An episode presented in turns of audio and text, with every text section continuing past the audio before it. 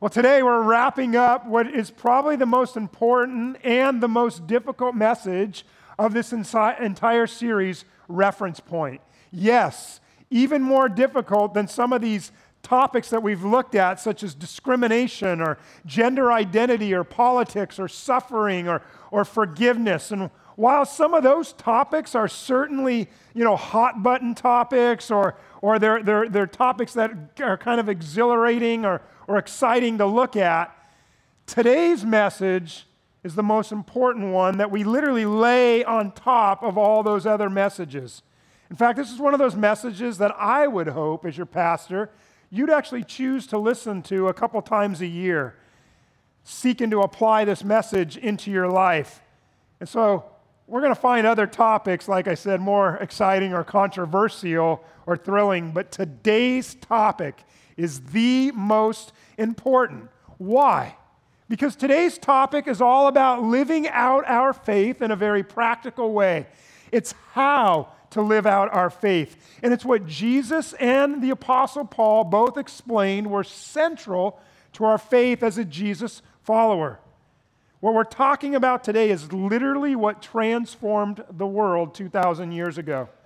So much so that a, that a world 2,000 years ago that was dominated by, by, uh, by paganism and, and people worshiping so many different gods and culture and society being formed by that paganism, that all but disappeared into the background as Christianity became the religion of Western society. Why? Because of what we're talking about today. So, to kick it off, I, I want you to look with me in Ephesians chapter 4, if you can turn there now. We're going to look at one of Paul's most famous lists of imperatives. And this list that we're going to look at and go through chapter 5, uh, some various verses, Paul is writing this to a bunch of Christians who live in Ephesus. Now, if you were to understand a little bit about the history of Ephesus, or at least the, the story of Ephesus, what we're going to read about is extremely powerful. The city of Ephesus was the center of Artemis worship. Artemis was, was the god or goddess at that time, and the, the, the Artemis temple was there in Ephesus. It was known as one of the seven wonders of the ancient world.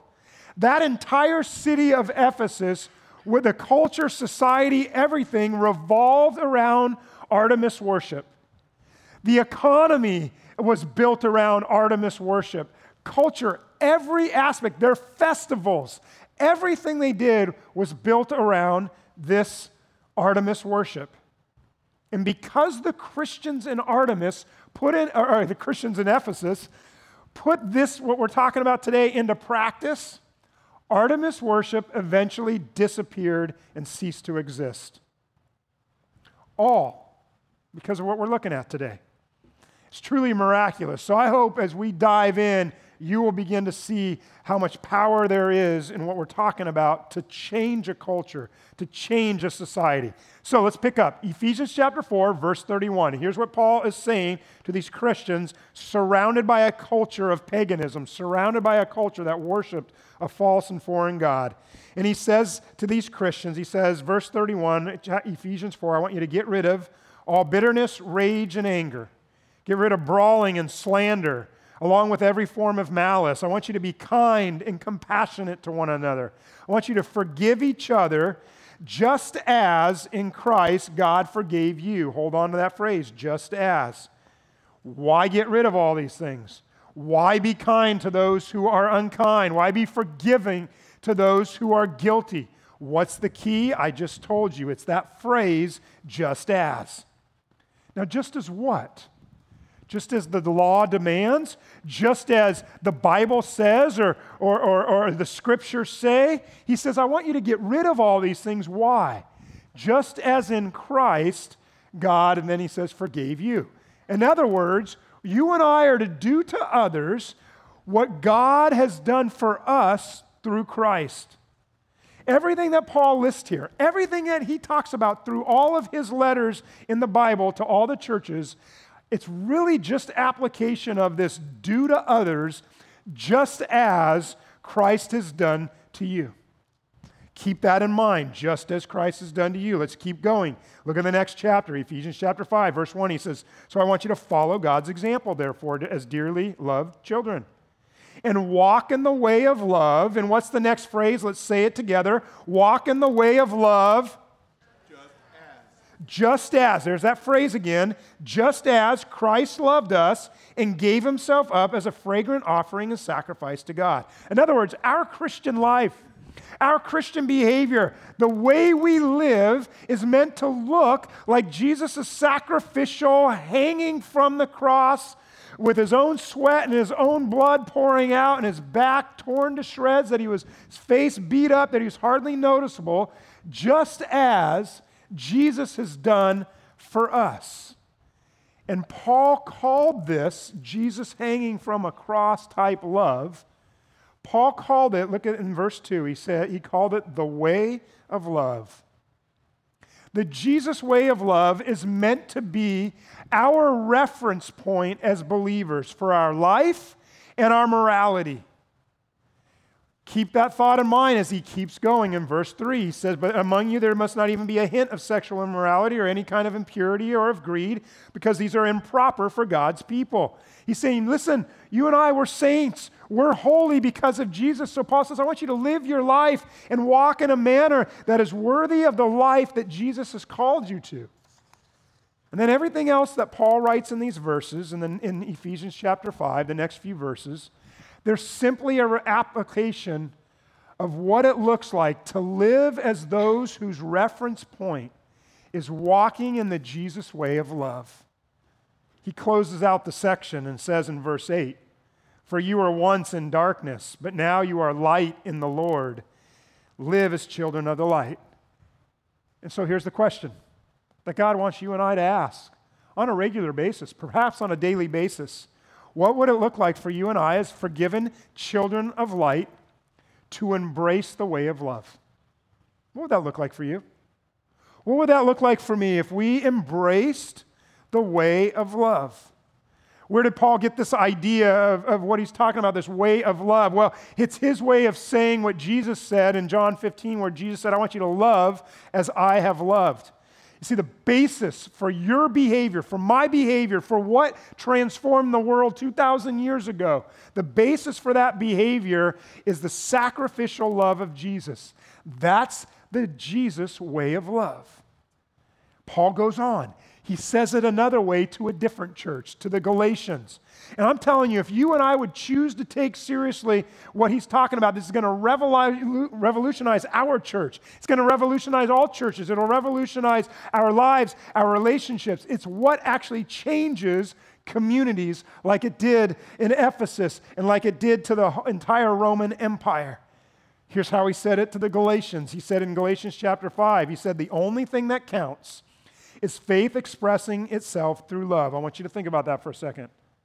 He said, and let's say this one word together, the second word in the sentence. He said, the what? The, the only thing that counts is faith expressing itself through love. Really? Really, Paul? The only thing that counts? Isn't that more like, well, one of the things that counts? No, no, he's saying the only thing that counts is, and notice he doesn't say the only thing that counts is faith. Some of you grew up with that version of Christianity. That's the whole, you know, me and God thing. That all that matters is that me and God are good, that me and God are tight. But that's not what Paul says. Paul says that our faith in God is connected and linked to our love for others. James chapter 2 even said it this way James said, Our faith is dead if it doesn't include works of love. He says that your faith and my faith, if it's only a me and God are good type faith, he says that's a useless faith. Paul then tells another group of Christians, he says it another way. He's telling the Ephesians this just as, this way of love. He tells the, the Galatians that the only thing that counts is faith expressing itself through love. And then he tells the, the Philippian believers in Philippians chapter 2, here's how he says it to them. In verse 3, Paul says, I want you to do nothing out of selfish ambition or vain conceit, but rather in what? What does he say? Rather in humility, humility value who? Value others above yourselves, not looking to your own interest, but each of you to the interest of others. Why, Paul? Why should we humble ourselves and so, show so much care and concern for others? Based on what? Well, he goes on and says in verse 5 he says, in your relationships with one another, and we're going to come back to that phrase, one another. In your relationship with one another, have the same mindset as Christ Jesus. He says, the reason that you and I would even bother to look to the interests of others, the reason you and I would even bother to value others over ourselves, is because of what Jesus has done for us. So, any relationship question you have, any situation that you're involved in, whatever you're going through, whether it's good or bad, whether it's healthy or unhealthy, whatever it is in humility, Paul says, I want you to value others over yourself, value their interests over your own. And that's simply Paul's response to Jesus' command to love others as I have loved you. You see, it's actually not complicated. It's extremely demanding. There's no room here to wiggle out of this, there's no loopholes to get out of this. But it is demanding. In fact, Paul applies this Jesus way of love to everything from parenting to finances to conflict resolution to generosity to compassion to adversity. In all situations, apply the Jesus way of love. And Paul's letting us know in all of our relationships, we apply this Jesus way of love. And then Paul gets a little further into Ephesians chapter 5, and he gets a little more specific on a specific relationship. And he says, I want you to apply this also within the context of the relationship of marriage. Now, I'm guessing that some of us here know that Paul is the one who said that wives should submit to their husbands. In fact, some of you are like, Yes, I love that verse. But most women and many men cringe at the thoughts of such misogynistic notions. And men have incorrectly leveraged submission because we've so distorted what Paul actually said about marriage and submission. But believe it or not, Paul's instructions to married people, they're actually one of the best examples of how he applied the Jesus way of love. I want to say it again. Paul's instructions illustrating to married people are one of the best examples of how you actually apply this Jesus way of love. So, with that in mind, Ephesians chapter 5, let's look at the dreaded S word. All right? Let's look at verse 22, Ephesians 5 22. It says this, and I want to say this out loud with conviction, right? Let's say it together. Wives, what? Wives? Let's say it again. Wives? Yourselves to your own husbands as you do to the Lord. Men, do not shout, Amen. So here's what's interesting about this verse. What's interesting is that the word submit does not appear in the original Greek texts. It doesn't appear. To which, ladies, I tell you, you're off the hook. All right? No more submission. I say let's call it a day and walk out with that, right? Some of you are like, yes, amen. I guess I did tell the men don't say amen. The word submit does not actually appear. Let me tell you what it actually literally says in the Greek. Here's what it says it says, the wife to her own husband as to the Lord. To which you and I say, oh, that doesn't make sense. There's no verb there, it's missing. So, what is a wife supposed to do to her own husband as to the Lord? Well, scholars all agree that the verb from the previous verse or the previous text is inferred here, and that is the word submit. In other words, if we didn't have the previous verse, we wouldn't know what the wives were to do to their own husbands as to the Lord. So, let's read together the previous important verse. Ephesians chapter 5, verse 21, and let's say these two words out loud together. It says this Submit to what? Let's say it out loud. Submit to one another out of reverence for Christ. And some of you are like, oh, hold on, time out. Where'd that verse come from? I, I, is that new? I didn't know that was there. Some of you, if you're only looking at the screen, that's why I had, want you to have a Bible. I want you to see, because some of you are like, I've never seen a verse 21. I know all about verse 22. I didn't know there was a verse 21. I want you to think for a moment about the far reaching implications of submit to one another out of reverence for Christ. Imagine if you were to embrace this as your one and only guideline for your family. How many rules would you actually really need if everyone truly did what verse 21 says? How many would you even need? Is there any marriage conflict that couldn't be solved if we just applied this verse and we both submitted to one another? that we would choose to freely submit to the other. There's no problem that couldn't be solved. You see, this is without a doubt, verse 21, the most powerful, transformational, relational dynamic in the world. It's the principle of mutual submission. It's the culmination of everything that Jesus said and talked about regarding Christian behavior and Christian love.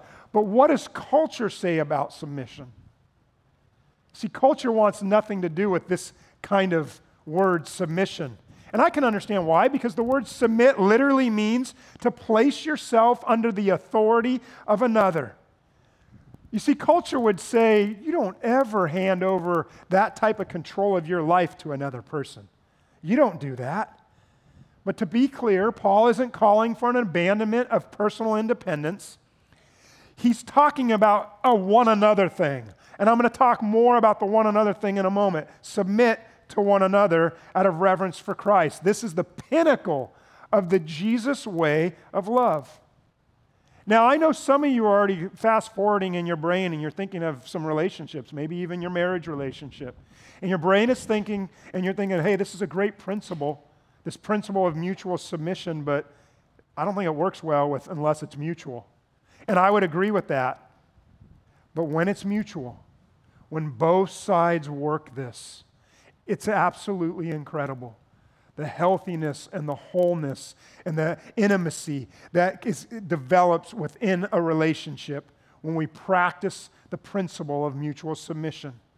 And if Christ is truly a reference point, then this sacrifice, his sacrifice on the cross for us, that serves as our inspiration and our standard for our submission to one another. Where do I get that? Again, what does the verse say? Ephesians 5, verse 21 Submit to one another. Here's why you do it out of reverence and awe for the spouse. Is that what it says? No way. No way, because they're right. Well, you laugh. Yeah, right. Out of reverence and awe for Christ out of reverence and awe for what he has done for us, just as, there's that word we started off with, just as Christ is done for us. Paul is saying uh, this is, an, is essentially for you in a relationship, it's a race to the back of the line, it's a race to the bottom. This is like a, a submission competition, so to speak. But what's so tragic is that for centuries, men have completely missed the mark with these verses. As I mentioned, we have tended to throw away verse 21 and elevated verse 22. And men have been leveraging submission out of context to convince women or force women to do something or some things they don't want to do. And whenever a man has done that or whenever a man does that, it is not out of reverence for Christ. It's not the Jesus way of love. It's a completely erroneous misinterpretation of what Paul said. In fact, husbands, for those of you who are married or one day are interested in being married, you are given specific information of what mutual submission looks like for you. Ephesians chapter 5, let's continue on in verse 25. Paul says, Man, here's what it looks like for you. He says, Husbands, love your wives. Let's say the two words again. Husbands, love your wives. What? Just as Christ loved the church and gave himself up for her. There's that phrase, just as Christ has done. Men, you have a choice. Who are you going to take your cues from on how to love your wife? Is it going to be from culture or is it going to be from Christ? Who's your reference point when it comes to loving your wife? Because Jesus says, if you're going to, Paul says, if you're going to love your wife, if Christ is your reference point, then the way you love her, the way you submit to her, is you love her as Christ loved the church. And how did the lo- Christ love the church? He laid down his life for the church. And men, you need to understand there's no shortcuts in this one. Uh, there are no loopholes to be able to get out of this one. There's nothing we can say to justify not doing this. There's no excuse we can come up with. Jesus loved the church. How? He laid down his life. So, men, husbands, we are to lay down our lives for our wives or our wife. Die to ourself. That is submission to the other. To which some of you, I already know what you're thinking. You're thinking, Pastor, Pastor, if you only knew what I knew about my wife, you would know she isn't worth dying for. But, men, you need to understand your wife's probably saying the same about you. In fact, let's get real for a moment. Are we really worth dying for? Or another way to say it, do you have such an elevated sense of self that you think you are worth Jesus dying for? You see, Paul, Paul said, What a wretched man I am. I'm such an awful person. I'm not worth dying for. And he was such in such despair over the reality of his own sin that he said, Who can save me? And he said, Well, Jesus loved me that much. I'm not worth dying for, but Jesus chose to die for me. You see, I think we all need to come to a place where we recognize this incredible love that Jesus had, where he laid down his life for us because he loved us that much. So, husbands, lay down your life for your wife, whether you think she's worth it or not. Why? because just as what Jesus did for you. Now, the Jewish culture, in fact, all cultures 2,000 years ago and the centuries prior, they so badly misunderstood how men were to treat women, how husbands were to treat wives. And so by the time of Jesus, a group of Pharisees, they came up to Jesus as this smart and intelligent rabbi, and they wanted Jesus' opinion on the proper policies and procedures for trading in their wife for a newer, better model. They wanted to upgrade. They really did. That's what they came to him about. He said in Matthew 19, they asked Jesus, Hey, Jesus, is it lawful for a man to divorce his wife for any and every reason?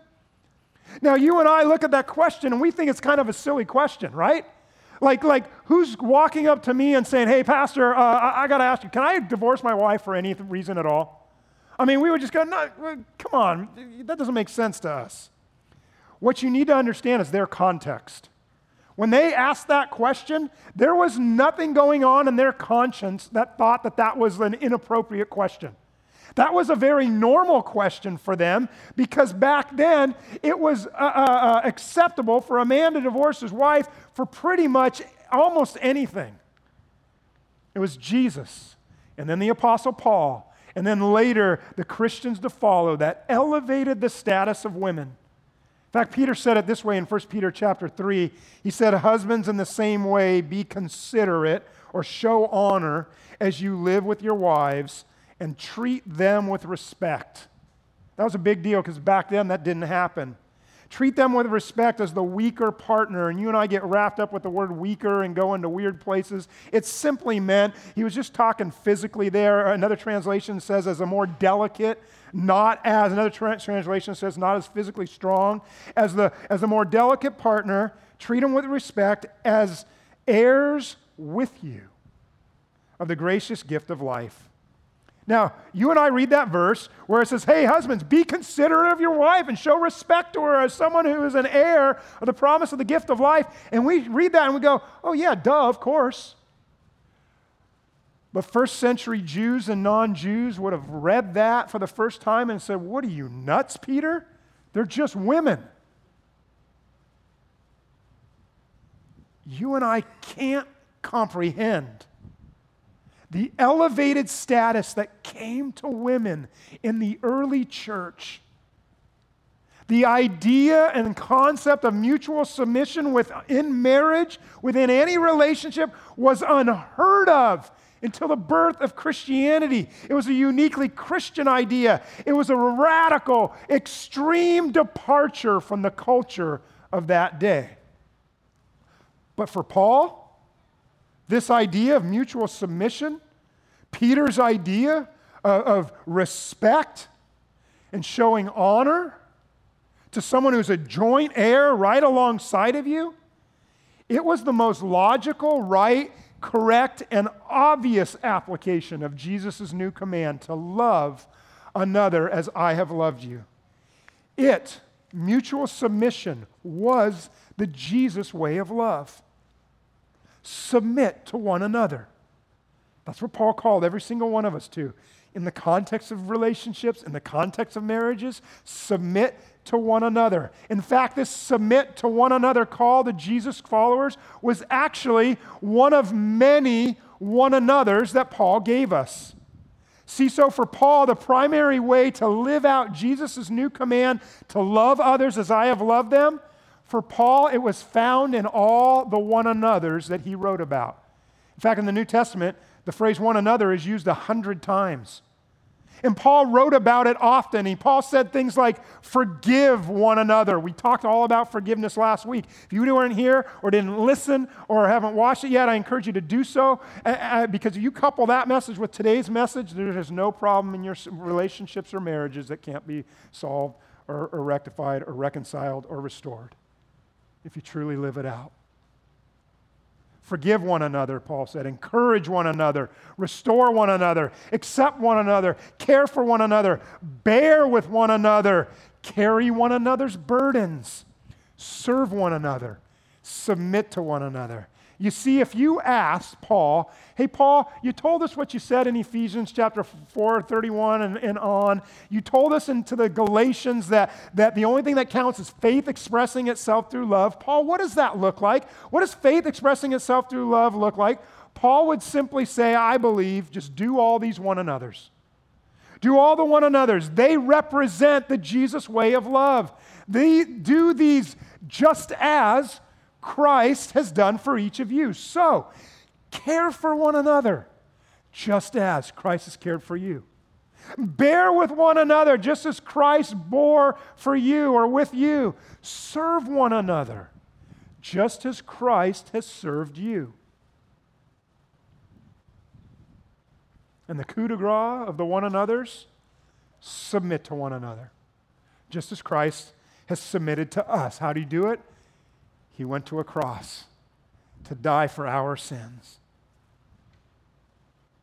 This is the Jesus way of love.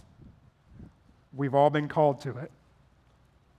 Here's what I know I know that every person wants to feel included in a community that is characterized by this one another type love.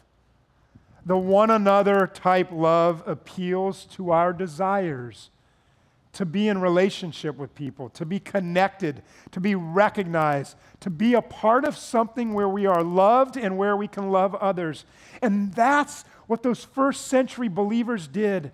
And as a result of that, people who are far from God, they were just blown away by Christians who demonstrated a love and a submission to one another that was unlike anything they had ever seen prior. Women, children, the economically disenfranchised and disadvantaged, they all flocked to Christianity. Why?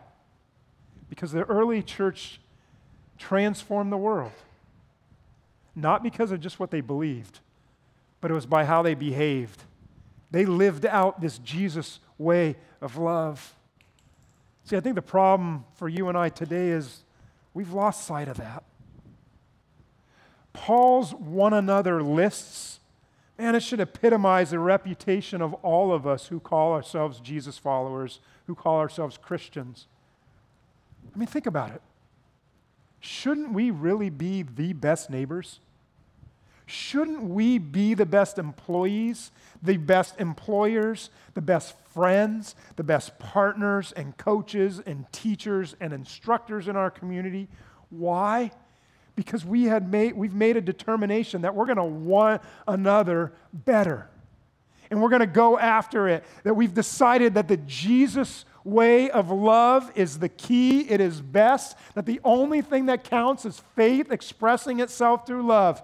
Because if that's true, take everything that we've talked about in this series, if that is our life, the Jesus way of love, the only thing that counts is faith expressing itself through love, then I- am telling you, there won't be discrimination. One of our topics.